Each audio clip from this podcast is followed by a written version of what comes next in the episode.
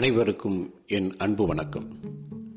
தமிழ் எழுத்தாளர் ஐயா பாலகுமாரன் அவர்களின் படைப்பான சொர்க்கம் நடுவிலே புத்தகத்தின் அத்தியாயம் பதினாறில் நான் உங்களோடு இணைகிறேன். உங்களுக்காக அத்தியாயம் பதினாறை வாசித்தளிப்பது மயிலாடுதுறை லெனின் பிரேம்சந்திரன். வாருங்கள் அத்தியாயம் பதினாறில் நாம் பயணிப்போம். ஜெய விஜயி பவ நான் கேசவன் நாராயணன். சோழ நாட்டின் உபதளபதி அந்தணன். ஆனாலும் போர் தொழில் செய்பவன். நான் இறந்து ஆயிரம் வருடங்களுக்கு மேலாயிற்று. ஒருவர் இறந்த பின்பு போக வேண்டிய உன்னதமான ஒளியிடத்திற்கு போகாமல் பூமியில் வாழ்ந்த இடங்களை தடவி தடவி அலையாமல் இவை இரண்டுக்கும் நடுவே உள்ள ஒரு வெளியில் இருந்தபடி நான் பூமியை கவனித்துக் கொண்டிருக்கிறேன். வாழ்க்கையை பற்றிய பல கேள்விகளுக்கு பூமியில் பதில் தேடாது. இந்த இடத்திலிருந்து பூமியினுடைய தன்மை உடம்பெடுப்பதன் சூட்சமம் உள்ளே இருப்பதை பற்றிய இருப்பு அறியாத மயக்கம் கீழே மறுபடியும் திரும்பி வராத ஒரு வெளிச்ச இடத்திற்கு போக வேண்டியதன் அவசியம். போன்றவற்றை இங்கிருந்தபடி விசாரித்துக் கொண்டிருக்கிறேன். பூமியில் இருப்பதை விட இங்கு இதை விசாரிப்பது எளிதாக இருக்கிறது. பூமியில் உடம்பாக இருப்பதால் அங்கே செயல்கள் மிக முக்கியமாக இருக்கின்றன. இடையராது எதிலாவது ஈடுபட்டிருக்க வேண்டி இருக்கிறது தன்னை முற்றிலும் சுருக்கிக் கொண்டு அடர்ந்த தனிமையில் தனக்குள்ளே தன்னை கவனித்தபடி கிடப்பது இங்கே எளிதாக இருக்கிறது. தவம் செய்ய முனிவர்கள் வனாந்திரங்களுக்கும் மலையில் உள்ள குகைகளுக்கும் போவார்களாம். இதுவும் ஒரு வனம்தான். ஆனால் மரமே இல்லாத வனம். இது ஒரு குகை. மலையே இல்லாத குகை.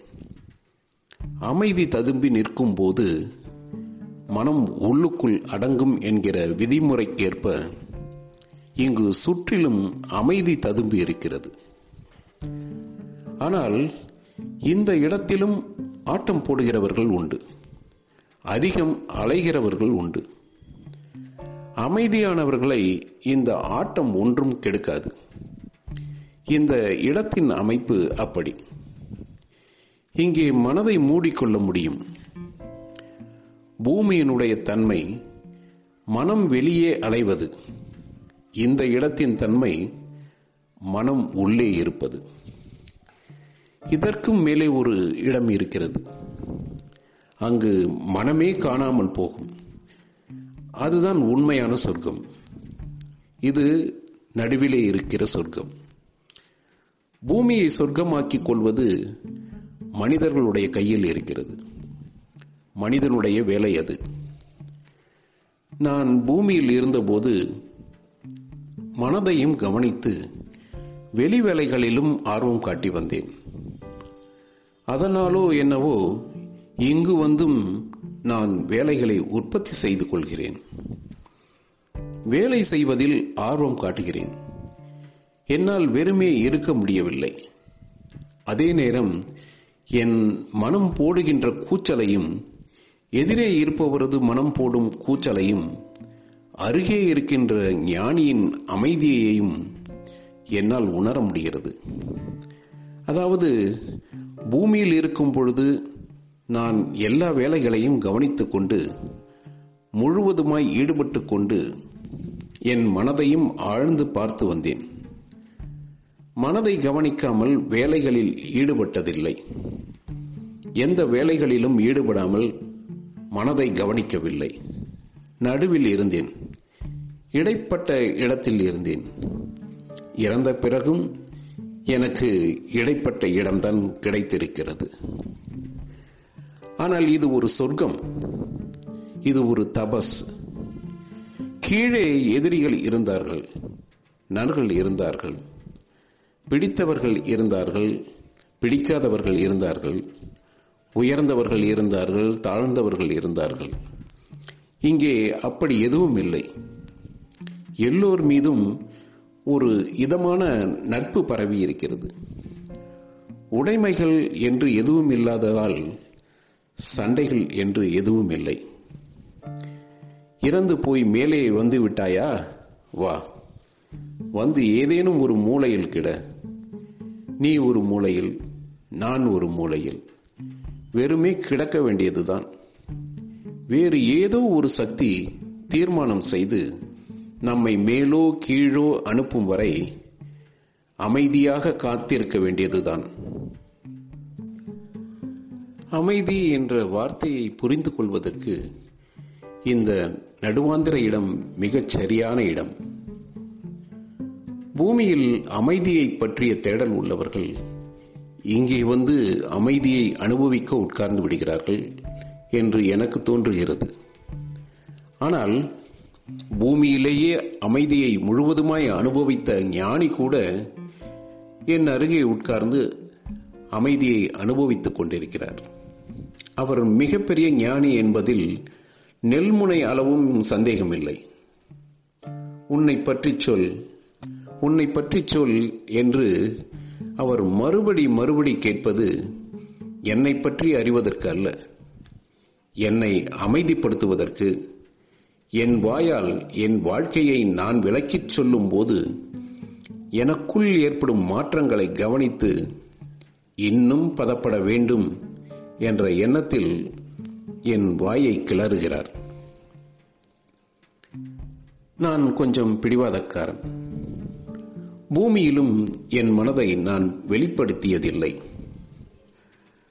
தந்திரமே அந்தணர்களின் பெரும் செல்வமாக இருந்த காலத்தில் தந்திரத்தோடு போர் பயிற்சியும் என்னிடம் இருந்தது.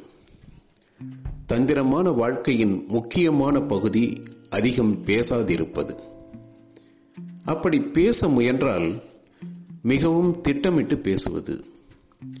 சுதந்திரமாக மனம் இருந்ததே இல்லை. விளைவுகளை பற்றி கவலைப்படாது. விளையாட்டாய் எதுவும் பேசியதில்லை. வேடிக்கை வினோதங்களில் மனம் லயித்ததில்லை. அதை செய்வதும் இல்லை.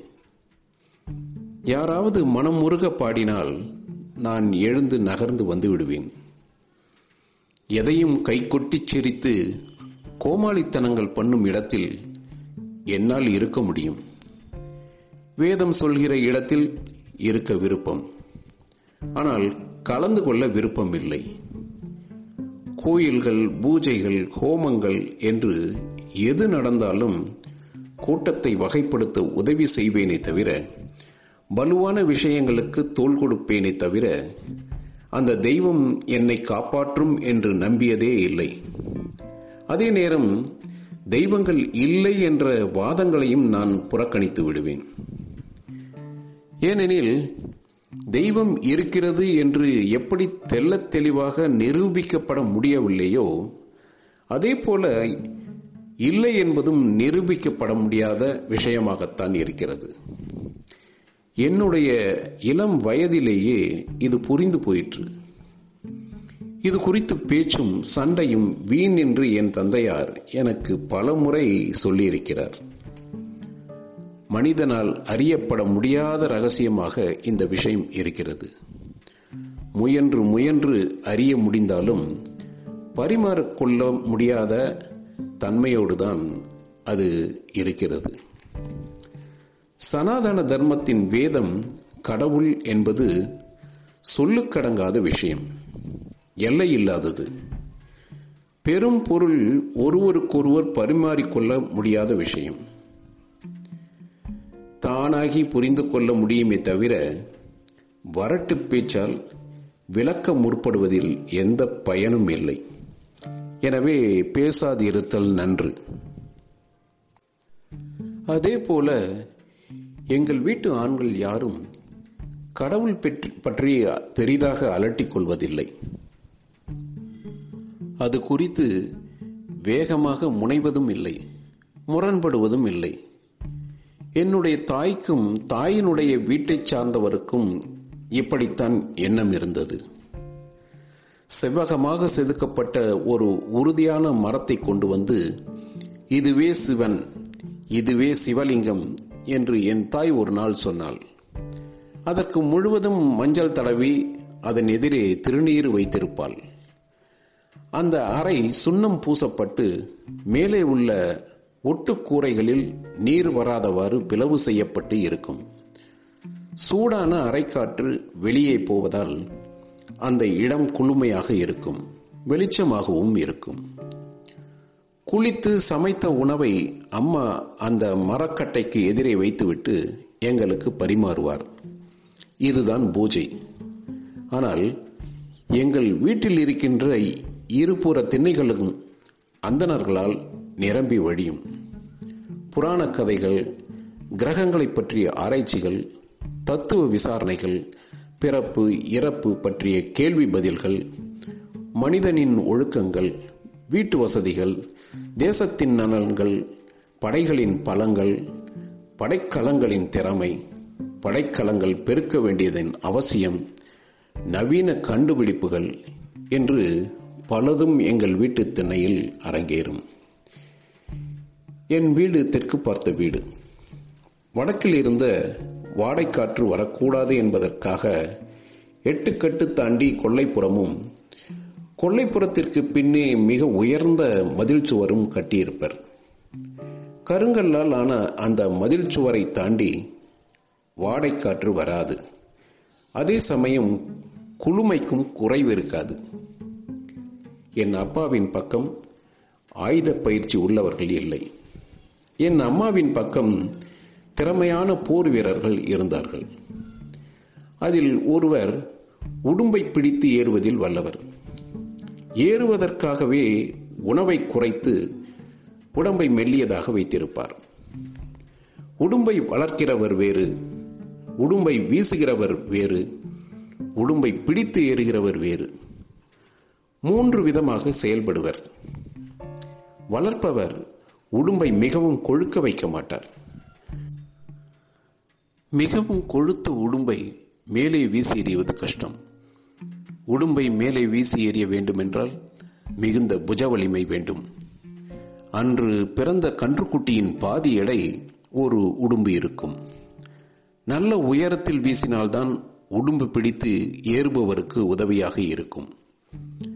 பலம் பொருந்திய நபர் வீசிவிட்டு நகர்ந்து கொள்ள இழுத்து இழுத்து ஏறுகிறவர் உடும்பு பிடியை இறுக்கமாக்கி உச்சியில் எங்கே கை வைத்து நிற்க முடியும் என்பதை தடம் பார்த்து மிக விரைவாக கண்ணிமைக்கும் நேரத்தில் ஏறிவிடுவார். ஏறிய பிறகுதான் இருக்கிறது உண்மையான சோதனை. உள்ளே ஆட்கள் இருக்கிறார்களா என்று சொல்லவும் ஆட்கள் எத்தனை பேர் இருக்கிறார்கள் என்று சொல்லவும் உள்ளே வரலாமா வரக்கூடாதா என்று சொல்லவும் சங்கேத மொழிகள் உள்ளன. அவை பறவை கூக்குரல் போல இருக்கும். உடும்பு பிடித்து ஏறுவதில் வல்லவரான என் தாய்மாமன் ஓடுவதிலும் வல்லவர். இரவோடு இரவாக எதிரி படைகளின் ஊடே போய் பதுங்கி தக்க நேரத்தில் தான் வேறு ஆள் என்பதை காட்டி அவர்கள் விரட்டி பிடிக்க அவர்கள் கையில் சிக்காமல் ஓடி வருவார். நான்கு திசைக்கும் மான் போல துள்ளி பாய்ந்து ஓடுவார்.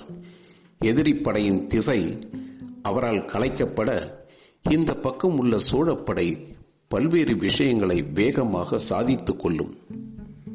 மெல்லியதாக இருப்பதால் மூங்கில் மீதும் வாழை மட்டைகள் மீதும் நின்றபடி ஆற்றை கடப்பார்.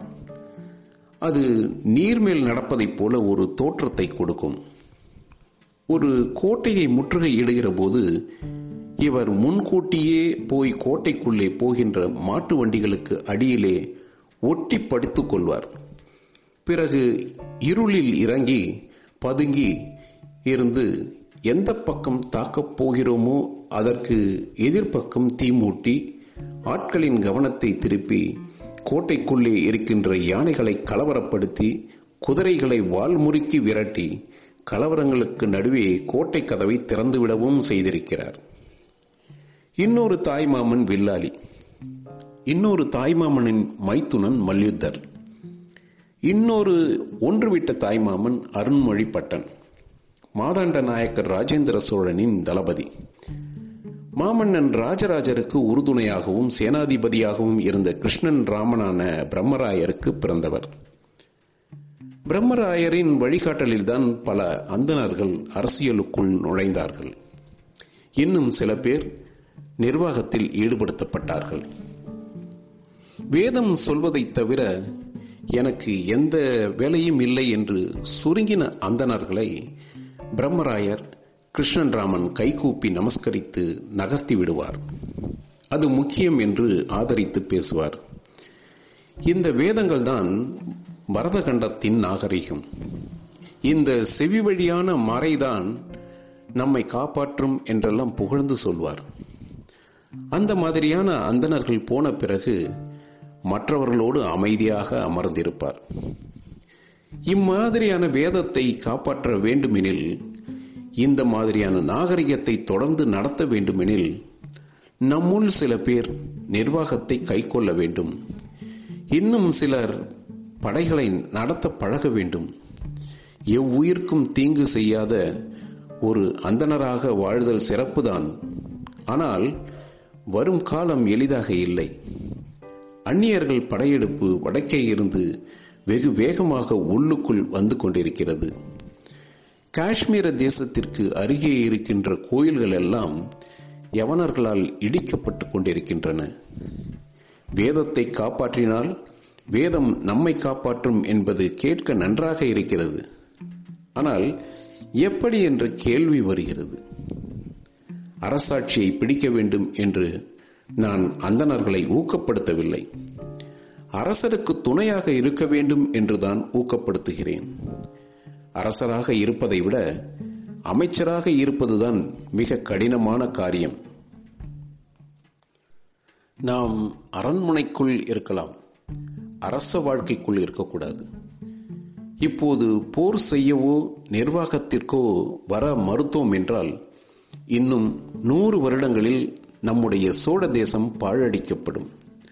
சோழ தேசம் மட்டுமல்ல பாண்டியர்கள் சேரர்கள் எல்லோருமே அந்நியர்களின் தாக்குதலுக்கு ஆளாவார்கள். யவனர்களின் பிடியில் சிக்கி தவிப்பார்கள். யவனர்கள் நாடு பிடிக்க வரவில்லை மதம் பரப்ப வருகிறார்கள். சிதறி சின்னாபின்னமாக இருக்கின்ற பரதகண்டம் இந்த எதிர்ப்பை ஊடுருவலை எப்படி தாங்கும் என்று எனக்கு தெரியவில்லை. ஒரு காலகட்டத்தில் ஆண்கள் மட்டுமல்ல பெண்களும் வால் பிடிக்க கற்றுக்கொள்ள வேண்டிய நிர்பந்தம் ஏற்படும். அப்போதுதான் எது அழியாமல் இருக்க வேண்டும் என்று நினைக்கிறோமோ அது அழியாதிருக்கும். கவலை பலருக்கும் தொற்றி பலரும் இது பற்றி பேசி அந்தணர்கள் பல பேர் வால் பிடிக்க கற்றுக்கொண்டார்கள். மதுவும் மாமிசமும் தான் மரவனின் குணம் என்று நினைப்பது தவறு.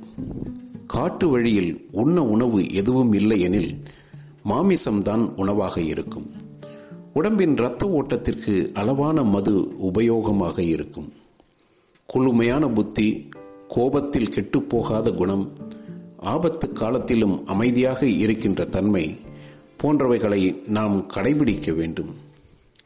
இனி படையெடுப்பது என்பது லட்சோப லட்ச வீரர்களை கொண்டு போய் எதிரியின் தேசத்தில் குவிப்பதல்ல. எதையோ தின்று எப்படியாவது அங்கு வந்து சேர் என்று கட்டளையிட துவண்டு தூளாகி வருகின்றவன் படைவீரன் அல்ல.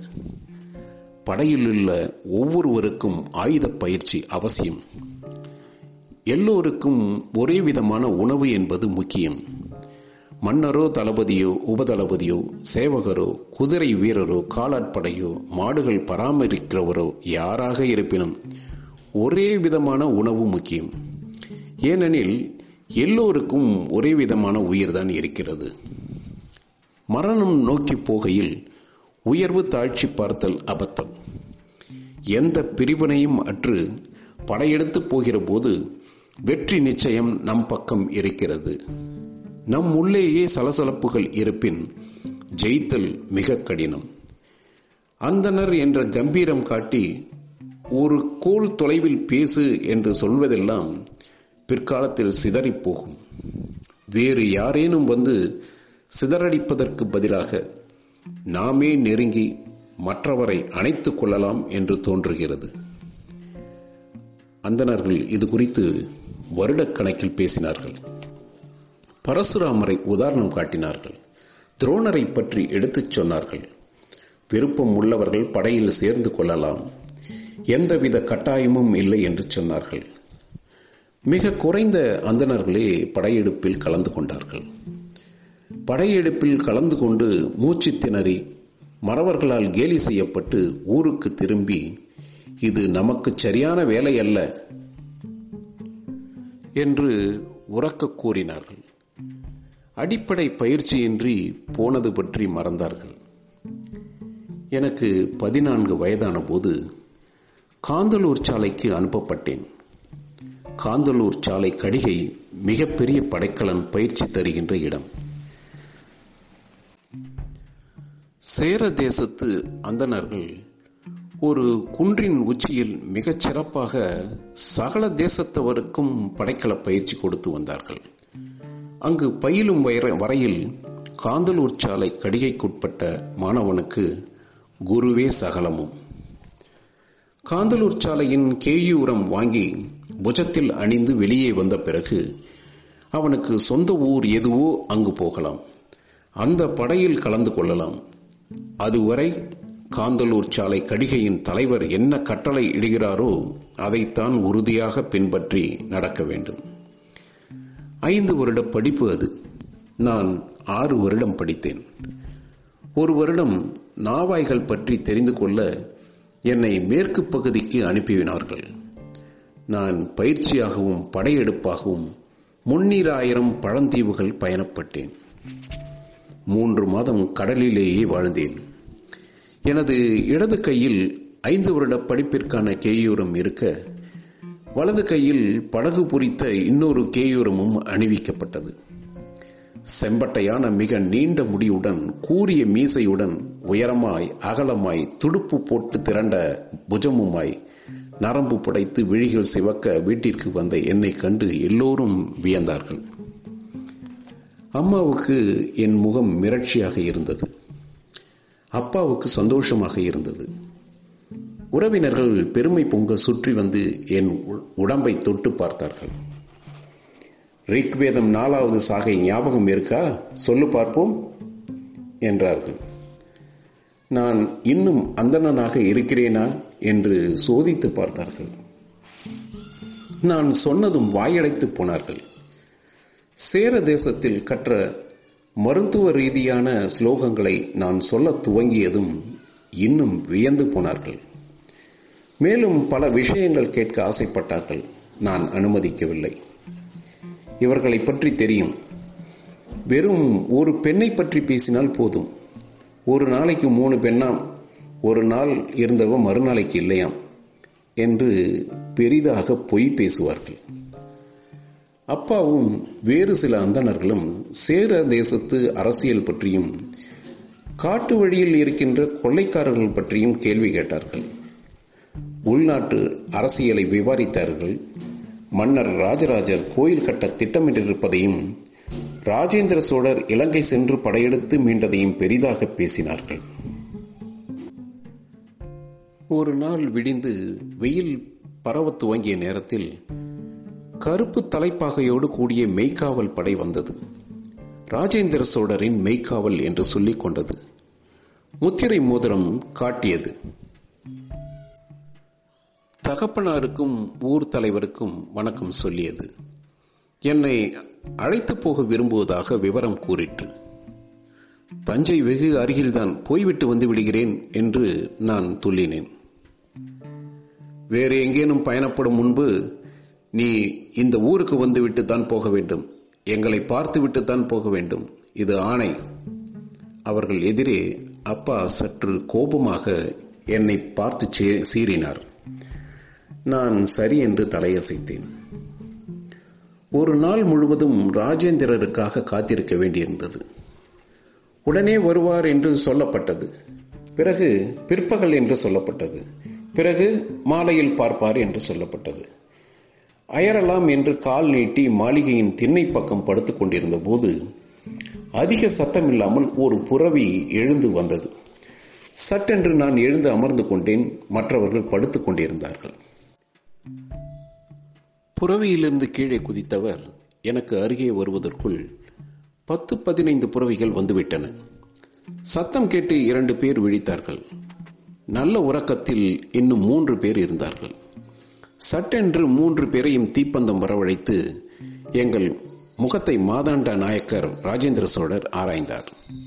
நாளை காலை இவர்களை அரண்மனைக்கு அழைத்து வா என்று சொல்லிவிட்டு குதிரையில் ஏறி அமர்ந்தார். படுத்திருந்தவர்களை கேலியாக பார்த்தார். வந்த வழியே புறவி திரும்பி ஓடிற்று.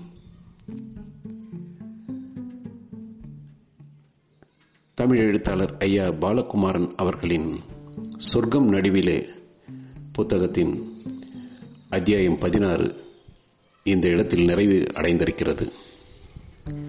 இந்த அத்தியாயத்தில் முழுக்க முழுக்க கேசவன் நாராயணன் அவர்கள் தனது கதையை சொல்ல துவங்கியிருக்கின்றார்.